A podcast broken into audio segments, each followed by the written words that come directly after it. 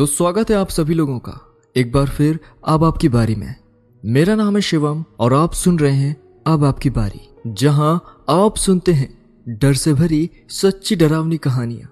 तो चलिए सुनाता हूँ आप लोगों को आज की ये कहानी।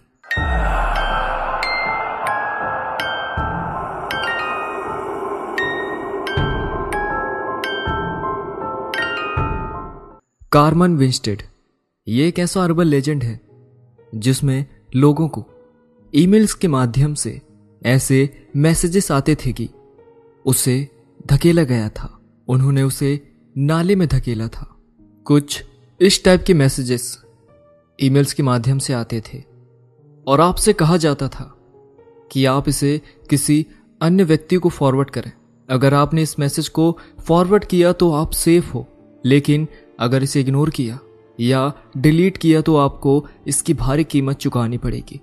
क्योंकि अब आपका सामना कार्मन विंस्टेड से होगा। कहते हैं कि कार्मन विंस्टेड का अर्बन लेजेंड अपने शिकार को एक सीवर वाली जगह पर या टॉयलेट में या फिर शावर में ले जाता है और जैसे ही आप उठते हो, आपको अपनी आँखों के सामने घुप अंधेरा मिलेगा और आपको कार्मन के हंसने की आवाज़ सुनाई देगी। और फिर आपको कार्मन विंस्टेड ठीक उसी तरह मारेगी जैसे वो मरी थी। यह लेजेंड एक सच है या झूठ, इसकी जानकारी आपको इस वीडियो के अंत में मिलेगी। तो बने रहिए इस वीडियो में। तो आइए जानते हैं इस अर्बन लेजेंड की कहानी के बारे में। जब कार्बन विंस्टेड सत्रह साल की थी, तब उसके परिवार को इंडियाना शिफ्ट होना पड़ा, जिसका मुख्य कारण उसके पिता की जॉब का छूट जाना था। नई जगह पर जाने के कारण उसको काफ़ी सारी परेशानियों का सामना करना पड़ा था। जैसे वहाँ उसके पुराने दोस्तों की तरह दोस्त नहीं थे और उसका स्कूल में सब कुछ नया नया था, क्योंकि यह समय स्कूल के मिड ईयर का था, यानी कि स्कूल शुरू होने के बाद का था। तो कोई भी उस लड़की से दोस्ती करने में इंटरेस्टेड नहीं था।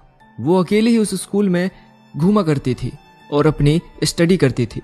लेकिन थोड़े समय बाद ही वो एक ग्रुप में शामिल हो गई, जिसमें कुल पाँच लड़कियाँ थीं। कार्बन को लगा कि ये पाँचों उसके अच्छी दोस्त हैं, पर थोड़े समय बाद ही उसे इन लड़कियों की हकीकत का पता चल गया। उसने देखा कि वो लड़कियाँ उसके पीठ पीछे उसकी बुराइयाँ करती हैं और उसके बारे में झूठी अफवाहें फैलाती हैं। जब उसने उन सबसे इस बारे में बात की तो उन सबने उसका जीना हराम कर दिया और वो उसे रोज बुली करने लगी। इन सबसे उसकी ज़िंदगी काफ़ी दायनी बन चुकी थी। वे पहले तो केवल उसे, उसके नामों से चिढ़ाती थी, पर बाद में सिचुएशंस और भी बुरी हो गई। एक दिन जब वो ब्रेक टाइम में अपनी बुक्स को क्लासरूम में भूल गई थी, तब वो उन बुक्स को लेने पहुँची तो उसने देखा कि किसी ने एक शार्प मार्कर से उसकी बुक्स में गंदे शब्द लिख दिए थे। ऐसे ही एक और दिन जब उसने अपना बैग खोला तो उसने देखा कि किसी ने उसके बैग के अंदर ही दही डाल दिया था। कभी कभी तो स्कूल आने पर उसे उसका लॉकर टूटी फूटी हालत में मिलता था। हद तो तब हो गई जब रेसेस के दौरान उन लड़कियों ने उसके कोट के जेब में कुत्ते का मल को डाल दिया था।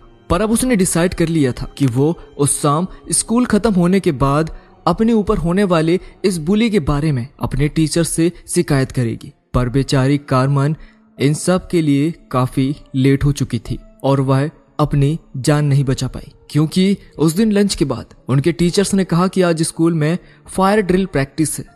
फायर ड्रिल का मतलब होता है कि एक ऐसी प्रैक्टिस जिसमें लोगों को यह सिखाया जाता है कि आग लगने या कोई इमरजेंसी आने पर हमें किस प्रकार रिएक्ट करना चाहिए। फायर ड्रिल के लिए अलार्म बजने पर सभी बच्चे क्लासरूम से बाहर जाकर यार्ड में इकट्ठे हो गए। जैसे जैसे टीचर्स बच्चों के नाम से उन्हें बुला रहे थे तो उन शरारती लड़कियों ने सोचा कि यह सही समय है।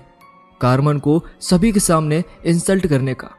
वे सभी उस जगह पहुँच गई, जहाँ कार्मन खड़ी थी, और उन सभी ने उसे घेर लिया। कार्मन उस समय एक नाले के मैनहोल के पास खड़ी थी तो उन सभी ने उसके चेहरे को नाले के मैनहोल की ओपनिंग की ओर झुकाना शुरू किया। वे जब उसे धकेल रही थी, तब वह फिसल कर सीवर के मेन होल में नीचे सिर के बल गिरी। उसे गिरता हुआ देखकर सभी लड़कियाँ हंसने लगी। और जब कार्मन का नाम पुकारा गया तो वे लड़कियाँ चिल्लाने लगी कि वह सीवर में गिर गई है। सभी हंस रहे थे। पर जब टीचर्स आकर देखने लगे तो उन्होंने देखा कि उसका शरीर सेवर के नीचे पड़ा था। सबने हंसना बंद कर दिया। उसका सर मुड़ चुका था और उसका चेहरा खून से सना था। सबसे बुरी बात तो यह थी कि वो बिल्कुल भी हिल नहीं रही थी। कारमन मर चुकी थी। जब पुलिस आई तो उन्होंने सीवर के अंदर जाकर देखा कि कारमन की गर्दन टूट चुकी थी और उसका चेहरा फट चुका था। जब वो नीचे गिरी होगी तो लेडर से टकराने के कारण ऐसा हुआ होगा और जब उसका सर नीचे कंक्रीट से टकराया होगा तो उसकी गर्दन मुड़ चुकी होगी।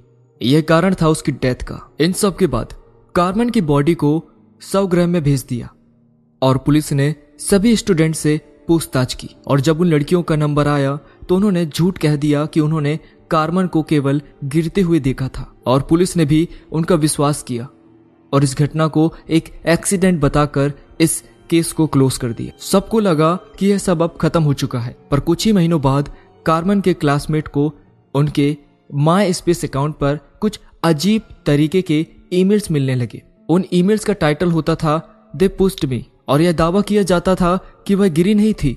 बल्कि उसे धक्का दिया गया था।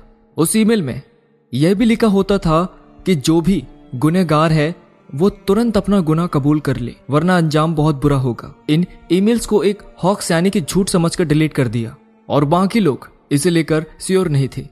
कुछ दिनों बाद उन लड़कियों में से एक, जिन्होंने उसे सीवर में ढकेला था, अपने घर पर सावर ले रही थी, कि तभी उसे एक अजीब तरह की हंसने की आवाज़ सुनाई देती है। यह आवाज़ ऐसी लग रही थी कि मानो यह नाली में से आ रही हो। वह लड़की डर गई और अपने बाथरूम से बाहर भाग गई। उस रात उस लड़की ने अपनी माँ को गुड बाय कहा और वो सोने के लिए चली गई। पर पाँच घंटे बाद, जब उसकी माँ की आँख एक लाउड साउंड के कारण आधी रात में खुली तो वो तेज़ी से उसकी बेटी के कमरे की ओर गई, पर वहाँ कोई नहीं था। उसने तुरंत पुलिस को फ़ोन किया। पुलिस ने छानबीन शुरू की। तो आखिरकार उन्हें उस लड़की की लाश एक सीवर के पास मिल गई। उसकी गर्दन टूटी हुई थी। उसका चेहरा पूरी तरह से फटा हुआ था, जैसे कार्मन विंस्टेट का था। इसके बाद बाकी बची चारों लड़कियों की भी मौत ठीक उसी तरीके से होने लगी, जैसे उस पहली लड़की की हुई थी। सबकी लाशें एक स्पॉट पर मिली थी। उसी खुले हुए मैन होल में जहाँ बेचारी कार्मन मरी थी। पर इन सब के बाद भी मौतों का सिलसिला नहीं रुका। कार्मन के जितने भी दोस्त थे, वे सभी मारे गए थे, जिन्होंने भी इस बात पर विश्वास नहीं किया था कि उसको सीवर में धकेला गया था। वो सभी सीवर के अंदर मरे हुए पाए जाते थे, टूटी हुई गर्दन के साथ और फटे हुए चेहरे के साथ। लोगों का मानना है कि कार्मन की आत्मा अभी भी गुस्से में है और वह उन सभी को मार रही है जो उसकी कहानी का विश्वास नहीं करते हैं। इसलिए किसी को भी बुली करने से पहले यह ध्यान रखना कि तुम्हें भी कार्मन विंस्टेट का सामना करना पड़ सकता है। पर अब बात करें कि यह कहानी सच है या झूठ। वेल, जब लोगों ने इस कहानी की सत्यता की जाँच की तो उन्हें कोई भी ऐसी घटना नहीं मिली, जिसमें किसी कार्बन विंस्टेट की मौत हुई हो। लोगों का मानना यह है कि यह एक चैन लेटर्स है मतलब कि ऑनलाइन किसी भी इंफॉर्मेशन को एक व्यक्ति से दूसरे व्यक्ति तक पहुंचाना। आपने कई बार इस तरह के व्हाट्सएप मैसेज देखे होंगे, जिनमें ऐसा लिखा होता है कि इस मैसेज को 20 लोगों को भेजो, आपके साथ अच्छा होगा। और नहीं भेजने पर आपका बुरा होगा। तो इस प्रकार से कुछ लोग दूसरे लोगों के इमोशन का फ़ायदा उठाते हैं। चैन लेटर्स को आप इस प्रकार से समझ सकते हैं कि आपको एक मैसेज मिला और आपने डर कर या अपना फ़ायदा देखकर इसे किसी और को भेज दिया और फिर उसने आपकी ही तरह इसे किसी और को भेजा। तो इस तरह चैन चलती रहती है। कुछ लोगों ने कार्बन विंस्टेड की एक फिक्शन स्टोरी बनाकर इसे लोगों के बीच डिस्ट्रीब्यूट किया। और इस प्रकार यह अर्बन लेजेंड हमारे बीच में है।